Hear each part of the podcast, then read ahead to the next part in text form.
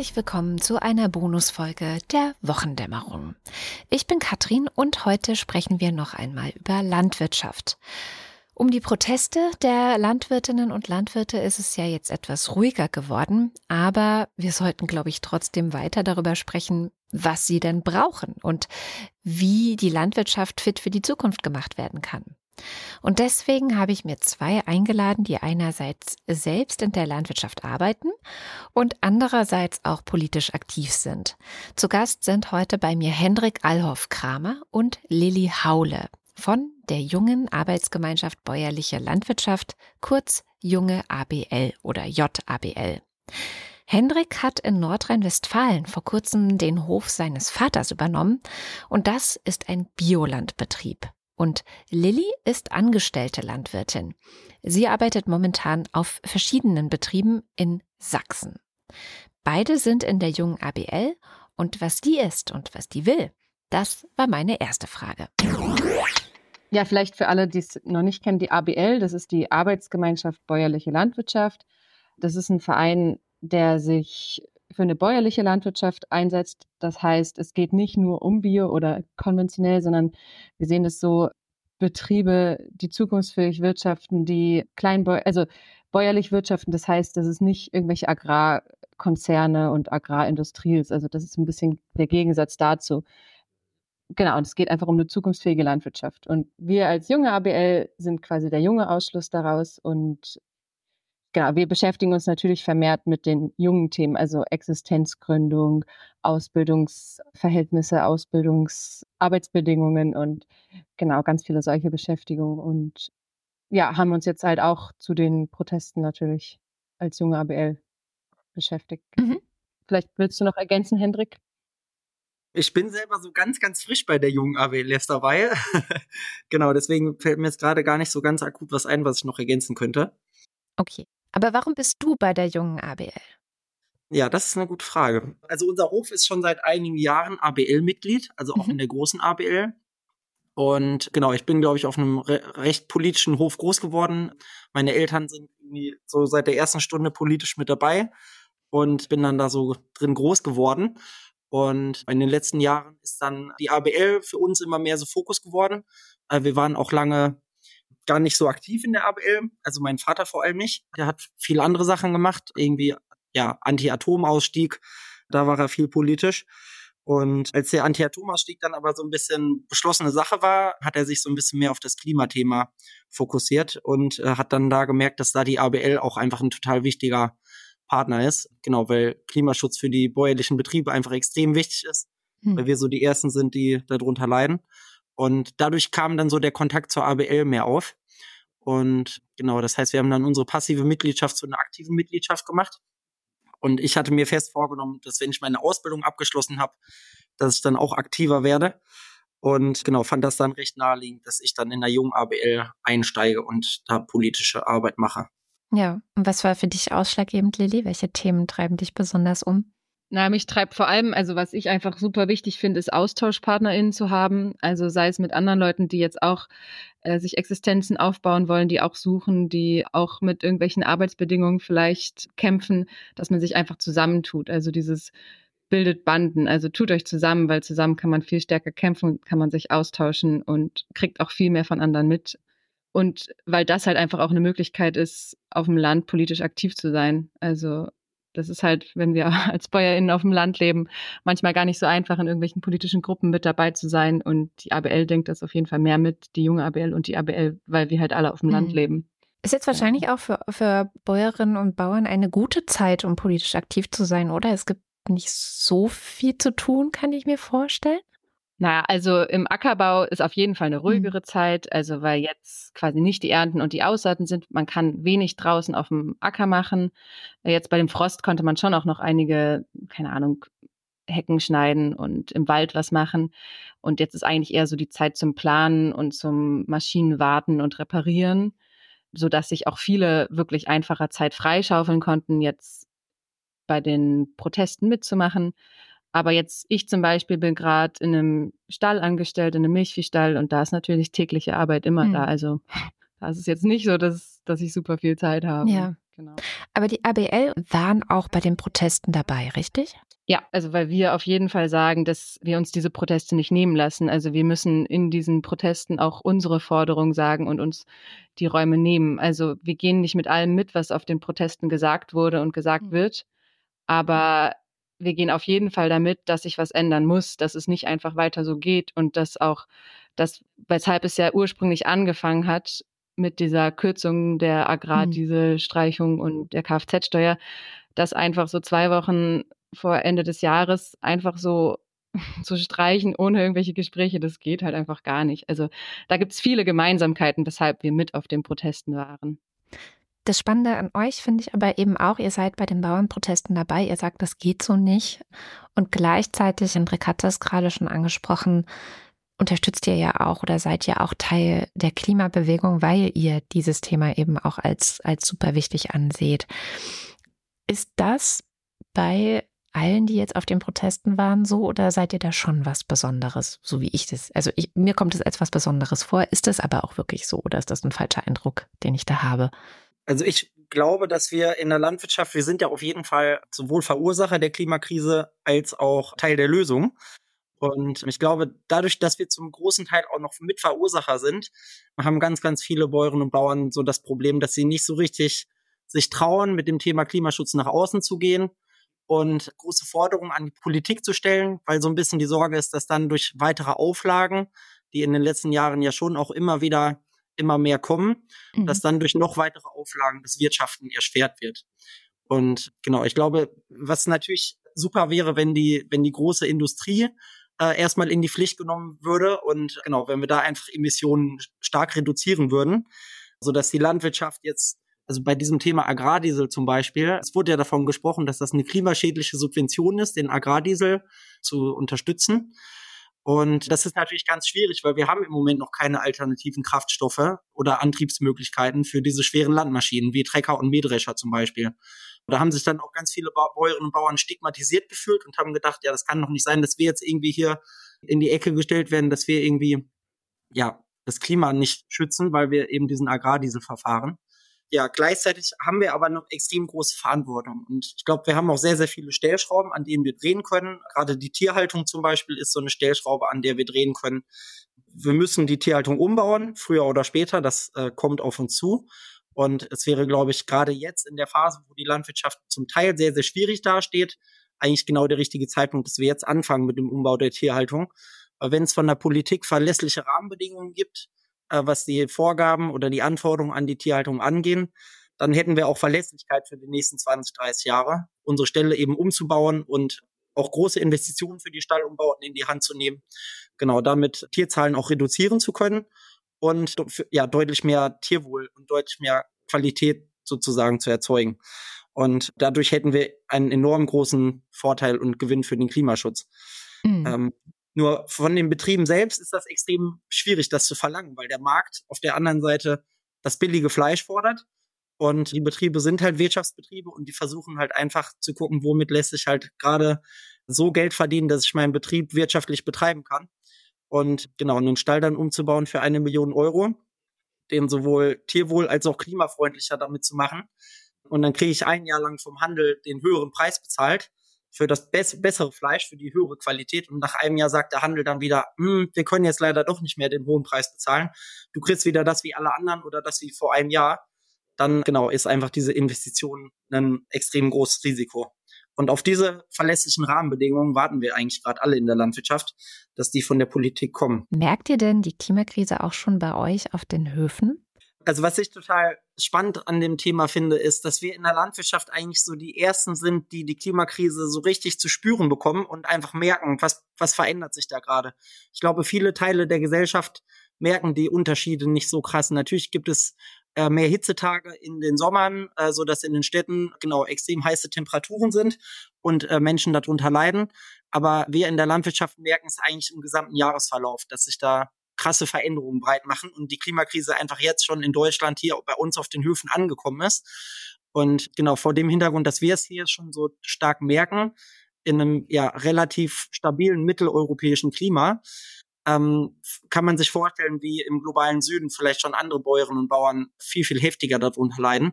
Und äh, deswegen sehe ich es eigentlich als unsere Aufgabe in der Landwirtschaft, auf diese Veränderungen aufmerksam zu machen und den Klimaschutz massiv einzufordern, weil es einfach für uns so existenzbedrohend ist. Genau, wie für viele andere Bereiche erstmal nicht. Also die Autoindustrie zum Beispiel. Ich glaube, die wird früher oder später auch betroffen sein, weil eben ne, bestimmte Produktionsbedingungen nicht mehr so sind wie vorher und dass bestimmte Schiff äh, Flüsse nicht mehr schiffbar sind, weil zu wenig Wasser ist, sodass sie ihre Autos dann nicht mehr verschiffen können.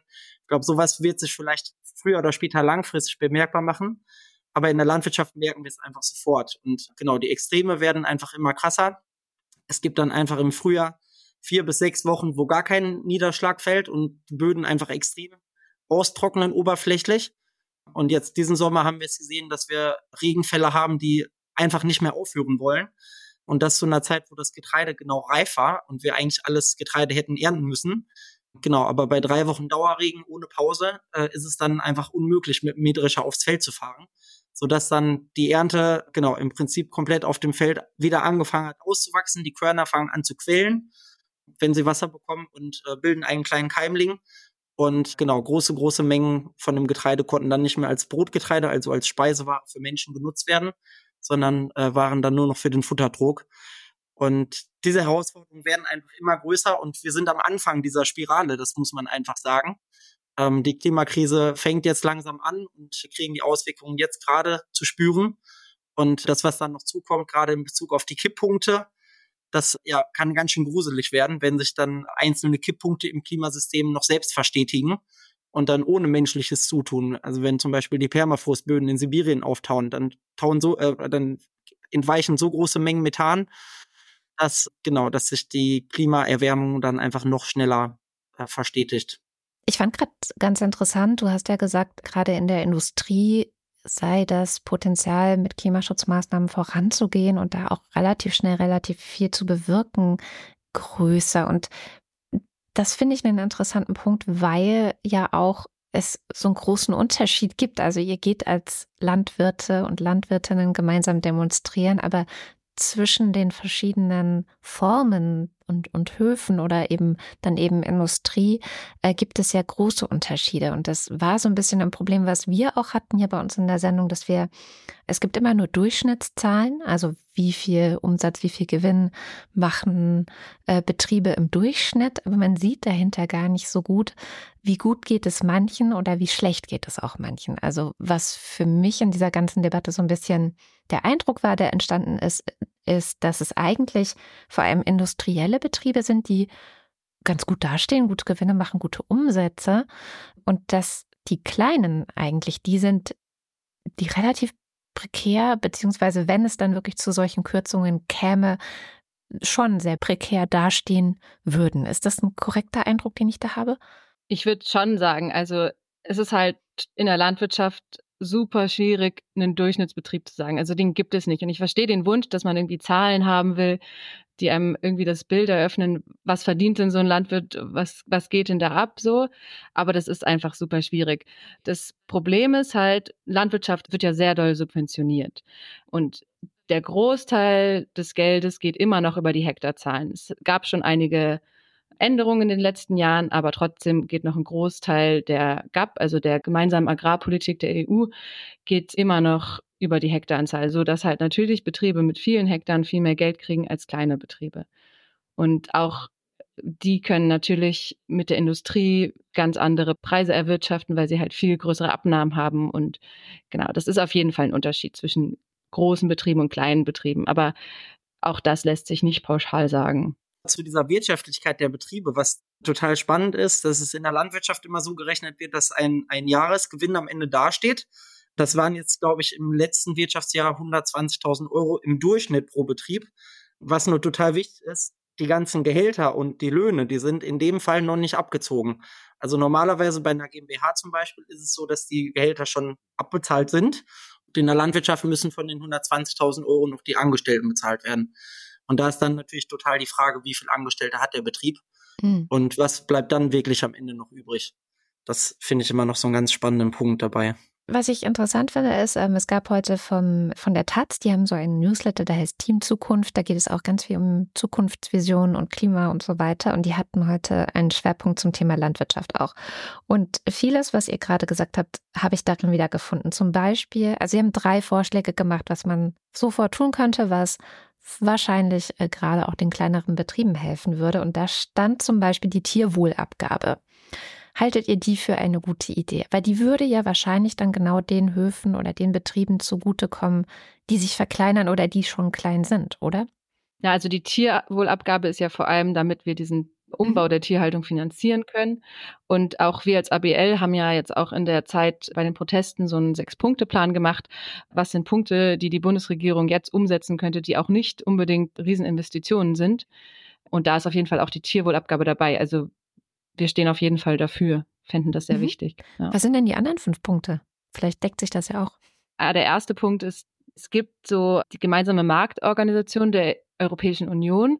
Da ist der Artikel 148 und da geht es darum, dass man, dass Bäuerinnen und Bauern endlich mit dem nachgelagerten Bereich auf Augenhöhe verhandeln können. Hier geht es vor allem um die Milch mhm. oder hier geht es um die Milch in diesem Gesetz, aber das könnte, also könnte einfach umgesetzt werden, dass da andere Verhandlungsbasen, eine andere Verhandlungsbasis da ist, wenn man mit dem nachgelagerten Bereich verhandelt. Nachgelagerter Bereich, das sind dann sowas wie die Molkereien, wenn man. Mhm. Molkereien, genau. Dann geht es darum, Agrarstrukturgesetze und progressive Grunderwerbsteuer. Das sind so Dinge, mit denen Zugang zu Land und die Verteilung von Land deutlich gerechter verteilt werden könnte, dass halt nicht ausländische InvestorInnen das Land aufkaufen und als Investition und Geld, also Anlage nehmen, sondern wir wollen halt, dass der Boden denen gehört, die, die es bewirtschaften, weil das einfach viel voll wichtig ist. Das ist ein Punkt davon. Dann geht es auch wieder um die gemeinsame Agrarpolitik, also die GAP, dass da halt eine Umverteilung da ist, dass es nicht nur nach den Hektarzahlen geht. Also geht es ja auch jetzt nicht, aber dass es noch weniger danach geht, sondern vielmehr auch danach, was für Umweltleistungen auch ein Betrieb zum Beispiel erbringt. Also dass man nicht nur entschädigt wird dafür, dass man jetzt auf irgendeiner Fläche was nicht angebaut hat, sondern dass man wirklich auch quasi Geld damit verdienen kann, dass man die Landwirtschaft umgestaltet, dass man die Landschaft gestaltet, dass man Lebensräume schafft, die es einfach zukunftsfähig machen. Und dann geht es vor allem auch noch darum, dass Gentechnik, also dass da auf jeden Fall eine Deregulierung nicht stattfindet, also dass die Risikoprüfung und Kennzeichnungspflicht von der Gentechnik bleiben. Das ist auch der sechste Punkt von, von diesem Sechs-Punkte-Plan der mhm. ABL. Das heißt, tatsächlich sind das in etwa die Punkte, die auch in diesem Newsletter standen. Hier sind es nur drei, aber tatsächlich auch ja, einer super. der Punkte, ein faire Preisegesetz, womit eben auch gemeint ist, dass ja, dass die Molkereien zum Beispiel auch den Bäuerinnen und Bauern, wo sie, von denen sie die Milch kaufen, schon vorher einen Preis garantieren. Mir war das gar nicht klar, dass sozusagen man sich verpflichtet, alle Milch zu liefern und erst hinterher gesagt bekommt, für welchen Preis man das eigentlich getan hat das fand ich auch irgendwie krass, dass das sozusagen für die Molkerei total bequem ist und sie da ganz flexibel einfach sagen kann, so, jetzt gib mir, jetzt kriegst du das und das Geld. Aber das Risiko dann ja wirklich bei den, bei den Landwirtinnen und Landwirten liegt. Ja, genau. Das ist ja auch total absurd, dass man nicht sagt, okay, ich produziere jetzt Milch, ich produziere Fleisch, keine Ahnung, und ich rechne mir aus, wie viel benötige ich, also was sind meine Kosten von Stall, Arbeitsbedarf, Futtermittel, was auch immer, Maschinen und sage dann, das und das brauche ich für ein Kilo Milch, sondern man kriegt einfach das, was auf dem Markt da ist. Und den Rest musst du halt irgendwie anders zusammenkratzen. Das ist total absurd. Mhm. Ja. Ja, und Druck machen in der EU war der dritte Punkt, der ja letztendlich auch bei euch drin ist, dass es wirklich Quatsch ist, dass nur die, die viel Fläche haben, viel Geld bekommen, sondern dass man das wirklich auch knüpfen sollte an bestimmte Maßnahmen, sich um das Land zu kümmern, Landschaftspflege, aber auch ja, Klimaschutz und Umweltschutzmaßnahmen einzuleiten. Also insofern ganz passend. Was ich dazu gerne noch ergänzen will, dass man halt auch echt gucken muss, dass diese Maßnahmen, dass es dann verknüpft wird, die müssen halt gut gesetzt werden. Also dass es halt nicht so ist, dass es dann dass man dann wieder tausend Sachen ausfüllen muss und das mit tausend Einzelheiten nicht mehr passt. Also dass es halt die Bürokratie für solche Anträge viel zu hoch wird, es macht es halt auch wieder schwierig. Also da muss man halt gucken, was sind wirklich wirksame Maßnahmen, was passt wirklich, weil wenn man dann jetzt noch irgendwie tausend Pflanzen kartieren muss, wenn man sagt, mein Acker ist biodivers, ist das halt auch super schwierig, weil da auch wieder ganz, ganz viel Zeit drauf geht. Und also das muss wirklich gut gemacht werden. Es Das ist gar nicht so einfach. Ist das denn so, dass wenn ihr sagt, wir machen hier Biodiversität auf, weiß ich nicht, wir haben ja noch eine, eine Wiese zwischen den Äckern, müsst ihr dann jede Pflanze irgendwie kartieren, die da wächst? Also seit diesem Frühjahr oder seit letztem Frühjahr zur, zur letzten Antragsperiode im Mai, da war das tatsächlich so, dass man auf dem Grünland nochmal einen Bonus äh, pro Hektar ausgezahlt bekam, wenn man seltene Arten auf diesen Grünlandflächen hat. Mhm. Genau, man muss dann aus einer Liste von 30 seltenen Pflanzenarten, muss man dann vier Arten nachweisen. Mhm. Und da musste man aber tatsächlich dann im Lageplan über die Fläche gehen und dann ganz genau so einen Korridor einzeichnen. Und entlang des Korridors mussten sich diese Pflanzen dann wiederfinden. Und genau, wir haben 40 Hektar Grünland. Ich glaube, von 40 Hektar haben wir knapp 25 Hektar beantragt und sind dann wirklich über diese ganzen Flächen mit mehreren Leuten rübergegangen und haben diese seltenen Arten gesucht. Und dann fotografiert oder wie habt ihr das dann nachgewiesen? Es ist tatsächlich so, dass man es nicht fotografieren muss und auch nicht irgendwie mit GPS-Standort sozusagen nachweisen, sondern äh, man zeichnet eben in diesen Lageplan die, die jeweilige Kennziffer für die seltene Art ein mhm. und muss das dann zu Hause im Büro, muss man das dann archivieren. Mhm. Und wenn eine Kontrolle kommt, die, kann jederzeit im Laufe des Jahres, kann dann eine unangemeldete Kontrolle kommen, dann fordern die eben, dass äh, man diese Unterlagen aushändigt und gehen dann über die Wiesen und gucken dann eben, ob diese Kennarten tatsächlich zu finden sind das ist dahingehend auch ganz interessant, weil es gibt auch bestimmte Kennarten, die sind dann zum Beispiel, wenn man dann das erste Mal gemäht hat, sind die dann erstmal gar nicht mehr zu sehen. Ja. Genau, so gesehen ist das extrem schwierig auch dann für die Menschen, die das kontrollieren müssen. Aber das ist im Prinzip genau das, was Lili eben meinte, der äh, bürokratische Aufwand dahinter mhm. und auch der Zeitaufwand dann draußen auf dem Betrieb ist enorm hoch. Und deswegen wäre es total hilfreich, wenn solche neuen Regelungen eben erlassen werden, wenn man ganz, ganz stark mitdenkt, dass im Prinzip die Bü Bürokratie dahinter nicht aufwendiger werden darf, sondern am besten noch vereinfacht. Meine Wunschvorstellung wäre so, dass wir die GAP, die gemeinsame Agrarpolitik, dass wir die Bedingungen, an denen die Gelder ausgezahlt werden, dass wir die deutlich an ökologische Regelungen knüpfen, mhm. aber damit eine Erleichterung sozusagen für die Betriebe einhergeht und ein finanzieller Vorteil, weil dann haben auch ganz viele größere landwirtschaftliche Betriebe auf einmal ein hohes Interesse, diese ganzen Maßnahmen umzusetzen. Und da wären wir dann auch wieder bei diesem wunderschönen Wort Ökosystemdienstleistung. Das ist im Prinzip das gleiche wie eine Umweltleistung. Und das macht einfach total Sinn, dass wir Land Landwirtinnen und Landwirte auch für diese Ökosystemdienstleistungen bezahlt werden. Und äh, mhm. genau, es gibt ja ganz viele Dienstleistungssektoren oder Bereiche. Wenn wir Hecken pflanzen, wenn wir Blühstreifen anlegen, wenn wir Baumreihen anlegen zwischen den Äckern. Ne? Es gibt ja so Agroforstsysteme, wo das ganz gezielt gemacht wird. Da gibt es so viele Möglichkeiten und das kommt ja am Ende der gesamten Gesellschaft zugute und nicht nur mir als Betrieb, wenn ich halt die Artenvielfalt enorm steigere. Das ist am Ende ein großer Mehrwert für die gesamte Gesellschaft und deswegen ist das dann einfach total logisch, dass wir das gesamtgesellschaftlich dann auch finanzieren und ja, die Bäuerinnen und Bauern, die das dann eben, die diese Arbeit durchführen, dass die dafür dann entlohnt werden. Wäre nicht auch eine Alternative, dass man diesen bürokratischen Aufwand einfach bezahlt? Also, dass gesagt wird, okay, ja, also das ist Aufwand, da muss jemand auf das Feld laufen und das kartieren. Da gibt es nochmal einen Tagessatz für oder so. Weil ich kann mir, ich kann, ich kann es verstehen, dass man sagt, okay, aber ihr müsst schon nachweisen oder nachweisen können im Zweifel, dass es diese Pflanze da wirklich gibt, weil sonst könnte ja jeder sagen, ja, hier steht die Pflanze.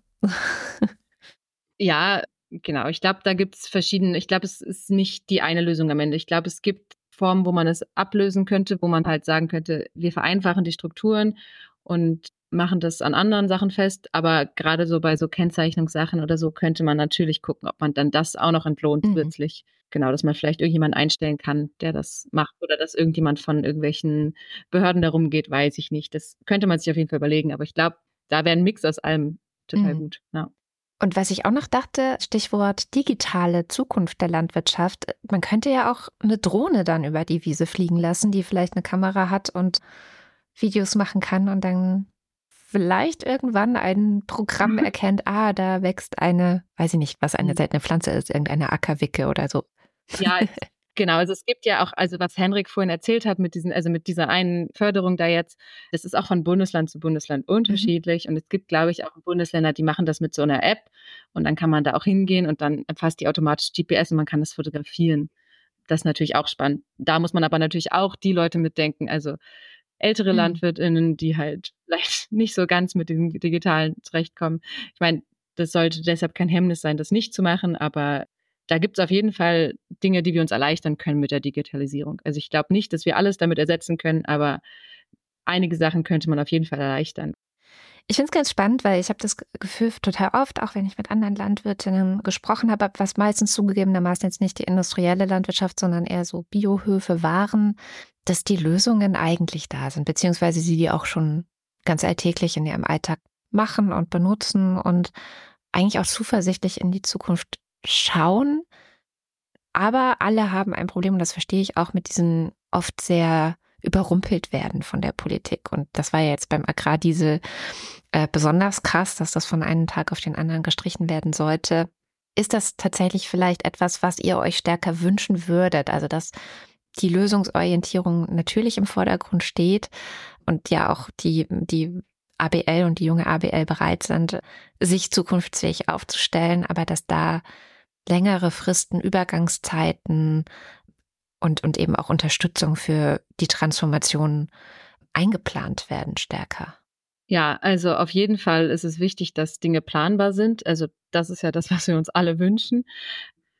Und was ich ja auch ganz spannend finde, ist, es gibt ja die Zukunftskommission Landwirtschaft oder die Borchert-Kommission, wo ja nicht nur die ABL mit der Politik geredet hat, sondern wo sich, wo ganz, ganz viele AkteurInnen rund um Landwirtschaft, VerbraucherInnen, Naturschutz, also auch der Bauernverband, LSV und alle zusammen sich an einen Tisch gesetzt haben und geguckt haben, ey, die Landwirtschaft braucht eine Transformation und wie können wir die gestalten? Und da haben die konkrete Vorschläge gemacht, die auf dem Tisch liegen und die halt nicht umgesetzt wurden und auch immer noch nicht werden. Also das ist, da gibt es Vorschläge und Lösungen, die schon gemeinsam erarbeitet wurden, die auch auf eine Langfristigkeit und auf eine, womit, womit alle sich darauf einstellen können und umstellen können, was für alle einhergeht, genau. Und das gibt es schon. Das muss eigentlich nur noch umgesetzt werden. Ja. Können wir ja auch mal bei uns in den Shownotes verlinken für alle, die sich das anschauen wollen, was die Zukunftskommission da vorgeschlagen hat. Das heißt, es mangelt nicht an Ideen, es mangelt an Politik, oder? Und am Willen der Politik, da nach vorne zu gehen. Also ein Beispiel war ja schon die Tierwohlumlage, die ja aktuell vor allem von der FDP blockiert wird.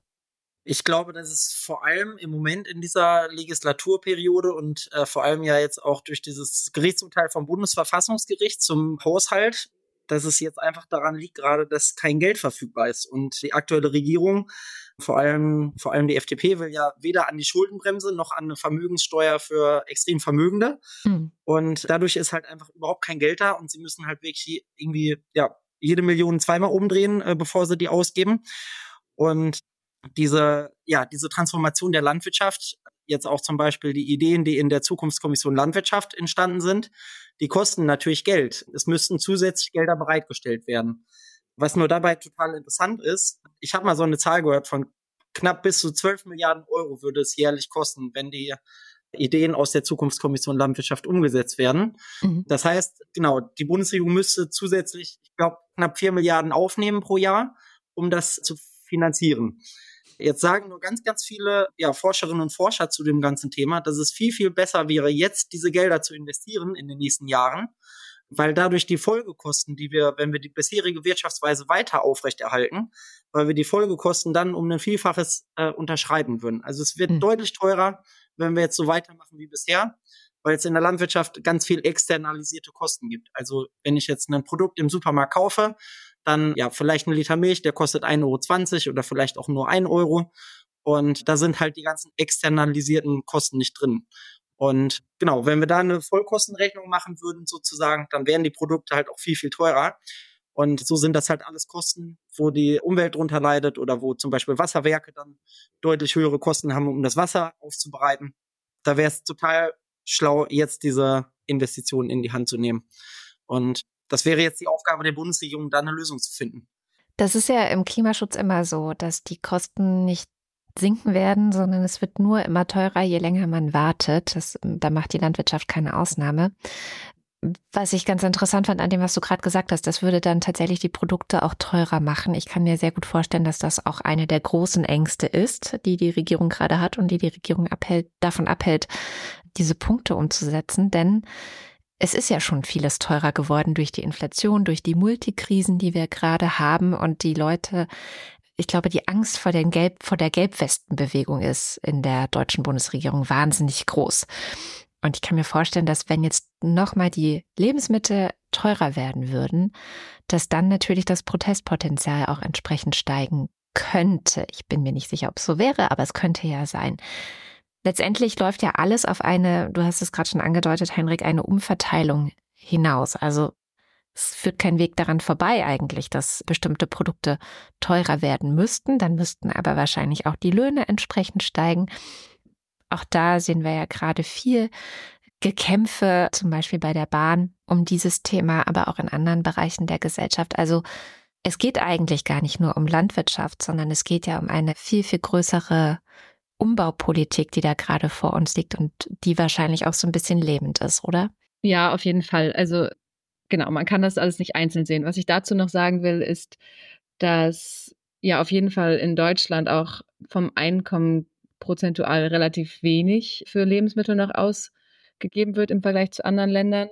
Was uns auch sehr wichtig ist, dass wir uns nicht gegeneinander ausspielen lassen wollen. Also wenn dann so ein Lindner auf der Bauerndemo in Berlin irgendwie sagt, ja, also irgendwie uns dann gegen die Leute, die von Armut betroffen sind, ausspielen will oder die, die Bürgergeld kriegen. Also wir können nicht da unten rum gegen die anderen betroffenen Menschen kämpfen, sondern wir müssen halt um die, an diese, wirklich an diese Vermögensaufteilung, also an diese Umverteilung gehen. Also es ist ja total spannend, wenn man einfach mal guckt, wer sind die reichsten vermögenden Menschen in Deutschland, dann ist zum Beispiel Dieter Schwarz ganz vorne mit dabei, dem Kaufland und Lidl gehören. Mhm. Und der hat es im Prinzip geschafft, ja, der Landwirtschaft jahrzehntelang so wenig Geld für die Produkte zu geben äh, und dann trotzdem über den Verkauf in den Supermärkten und über den Handel eben so viel Geld zu erwirtschaften, dass er einer der reichsten Deutschen geworden ist.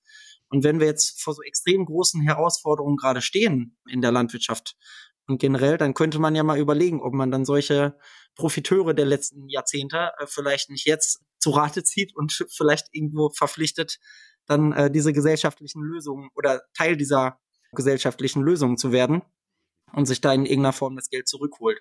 Finde ich natürlich ein super Vorschlag.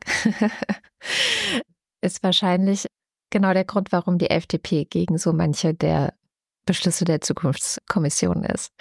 Weil es dann natürlich an die Klientel ginge, die in Deutschland bisher sehr viel davon profitiert und eben ja den Reichtum so ein Stück weit bei sich hortet.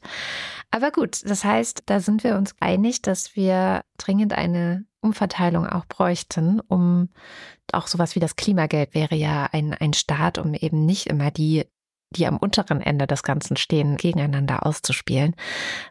Umso besser, ja, dass die Landwirtschaft und so, so sah es eben bei den Protesten manchmal nicht aus, dass, dass die, zumindest die Arbeitsgemeinschaft Bäuerliche Landwirtschaft und die junge ABL da auch am Start sind. Wie, was hat es mit euch gemacht, als in den Medien vor allem darüber berichtet wurde, dass die Bauernproteste jetzt von rechts unterwandert werden? Genau, also das ist halt voll das schwierige Ding, dass die Proteste, in denen es um bäuerliche Forderungen geht, in dem es um die Landwirtschaft geht, auf einmal von den politisch rechten, Re Rechtsextremen eingenommen werden und somit halt voll den Diskurs verschiebt. Also dann geht es nur noch darum, ach, alle Bauern sind doch rechts, man kann sich doch eh nicht mit denen solidarisieren und wird halt über einen Kamm geschert und uns wird die Bühne genommen, weil dann wird nur noch darüber berichtet und es wird nicht mehr darüber, darüber berichtet, worum es uns halt geht. Und gerade jetzt in den ostdeutschen Ländern ist es ja auch, also da stehen jetzt Wahlen an und es ist echt ganz schön schwierig, was da jetzt an na, politisch geschieht. Also dass alle auf einmal gegen die Ampel sind und dass jetzt die AfD halt sehr, sehr stark wird und jetzt wird gegen die Ampel demonstriert und es ist aber ein Problem oder genau die Agrarpolitik ist seit Jahrzehnten verfehlt. Also es hat nicht nur mit der Ampel zu tun, es hat auch mit den Regierungen davor zu tun. Und wir müssen da echt aufpassen, dass wir da kein Problem in den ostdeutschen Ländern kriegen. Und was so perfide ist auch, dass sich die AfD ja jetzt in den letzten Wochen extrem versucht hat, irgendwie an die Seite der Höfe zu stellen und irgendwie so zu tun, äh, als hätten sie den Masterplan und könnten alle Probleme der Höfe lösen. Und ich würde unter der AfD mal unterstellen, dass sie wahrscheinlich sehr, sehr wenig Ahnung von Landwirtschaft generell haben. Und äh, sie haben halt auch noch in ihr Wahlprogramm schwarz auf weiß geschrieben, dass sie zum Beispiel alle Subventionen ablehnen und äh, abschaffen wollen und dass sie mehr Wettbewerb unter den äh, Höfen äh, fördern wollen. Und daran sieht man im Prinzip, dass die AfD einfach nicht die, nicht die Lösung so direkt parat hat und dass sie sich dann diese, diese Chance sofort nutzen, irgendwie, um noch weitere Stimmen zu erhaschen. Genau, das äh, fand ich schon ganz schön perfide dann in dieser, in dieser Phase vor ein paar Wochen. Das heißt, letztendlich hat, hat sie die Proteste einfach instrumentalisiert. Ja, würde ich schon sagen, genau. Die haben einfach direkt versucht, so auf den Zug aufzuspringen und so diese Wut, die ja da auf der Straße dann auch auf jeden Fall zu sehen war, die einfach direkt so für sich zu nutzen und irgendwie vermeintliche Lösungen anzubieten. Bei den Bäuerinnen und Bauern kann ich mir vorstellen, die wissen, dass das Quatsch ist, weil sie eben merken, so mein Arbeitsalltag erfordert dies und die AfD fordert das, das passt nicht zusammen. Aber bei dem Rest der Gesellschaft, zum Beispiel so Leute wie ich, die keine Ahnung oder wenig Ahnung von Landwirtschaft haben, da könnte es ja verfangen, weil es gab ja sehr große Solidarisierung tatsächlich mit den Bauernprotesten und wenig Verständnis letztendlich dann für die Ampel. Also da scheint es ja tatsächlich dann doch funktioniert zu haben, zumindest ein bisschen. Ja, ich würde schon sagen, also jetzt gerade in Dresden gab es ja auch irgendwie zum Beispiel in Dresden, aber auch woanders, gab es ja auch an diesem, was war das, der 8. Januar, da wo dieser Generalstreik angefangen hat, bei dem sich auch ganz, ganz viele andere Bereiche, Handwerk, Logistik und weiß nicht sonst was alles noch den ba Bäuerinnen und Bauern angeschlossen haben. Also da gab es schlimme Chatgruppen, in denen wirklich Abschaffung der Demokratie und weiß nicht was da nieder mit der Regierung und alles, also wo es echt gegen die Demokratie ging. Und das wurde auf jeden Fall, also da sind bestimmt auch einige vereinzelte Bäuerinnen dabei. Und da sind aber auch dann halt viele andere, die halt einfach schon lange davon träumen, dass jetzt hier die Regierung sich irgendwie ändert. Und das, also das wurde auf jeden Fall instrumentalisiert. Ich danke euch vielmals für das Gespräch. Ich hoffe, wir haben einigermaßen alles abfrühstücken können, was euch wichtig ist. Genau, also das Thema ländlicher Raum oder Stärkung des ländlichen Raums im Allgemeinen, ich glaube, das haben wir jetzt auch noch nicht so, so besprochen. Ne? Es ist, also es wäre jetzt im Prinzip nicht so alleine zielführend, wenn man jetzt alle landwirtschaftlichen Betriebe zukunftsmäßig wieder total auf die Beine stellt, sondern der ländliche Raum insgesamt braucht eigentlich eine massive Stärkung gerade. Genau, weil dieses Stadt-Land-Gefälle einfach immer größer wird und sich die Jobs im, ja, zum großen Teil in die Städte verlagern und die die Dörfer und der ländliche Raum immer mehr aussterben. Das sieht man halt daran, dass die ganzen Dorfkneipen schließen, dass die kleinen Lebensmittelmärkte schließen, dass Bäckereien schließen, dass Fleischer in den Dörfern schließen und genau sich einfach immer alles weiter zentralisiert. Und eigentlich wünschen sich ja viele, viele Menschen auch wieder raus aufs Land zu ziehen. Nur wenn die Infrastruktur, auch was den ÖPNV angeht, dann da einfach überhaupt nicht vorhanden sind und irgendwie morgens ein Schulbus fährt und nachmittags ein Schulbus und ansonsten gibt's einfach keine Anbindung an die Städte, das sind halt extrem große Probleme, die dann auch auf uns zukommen werden. Das finde ich auch nochmal so einen spannenden Punkt auf jeden Fall. Ja, über den Punkt könnte man eine eigene Sendung wahrscheinlich machen. Auf jeden Fall. das ja. haben wir hier nämlich auch sehr oft, dass wenn wir über, ja, ich sag mal, ökologischere Zukünfte sprechen, dass es dann in der Stadt viel einfacher zu denken ist und dann viele Leute, die auf dem Land leben, sagen, das geht bei uns hier alles gar nicht. Und die, ja, allein schon die Verkehrswende auf dem Land ein, ein so großer Brocken einfach ist, weil sich da ja oft die Katze in den Schwanz beißt. Ne? Also, dass der ÖPNV so selten fährt, wird ja begründet damit, dass so wenig drin sitzen würden und es sitzen aber so wenig drin, weil alle ein eigenes Auto haben, weil der ÖPNV so selten fährt. Also, es ist so, ja, da weiß man auch oft nicht, wo man anfangen soll. Ja. Vielen, vielen lieben Dank auf jeden Fall für viele gute Denkanstöße und ja, drück euch weiterhin die Daumen für eure Anliegen. Dankeschön. Dankeschön. Und das war die Bonusfolge von Montag, dem 29. Januar 2024. Vielen Dank für die Aufmerksamkeit und natürlich findet ihr auch alle genannten Berichte und Sechs-Punkte-Pläne in den Show Notes. Wir hören uns am Freitag wieder. Bis dahin.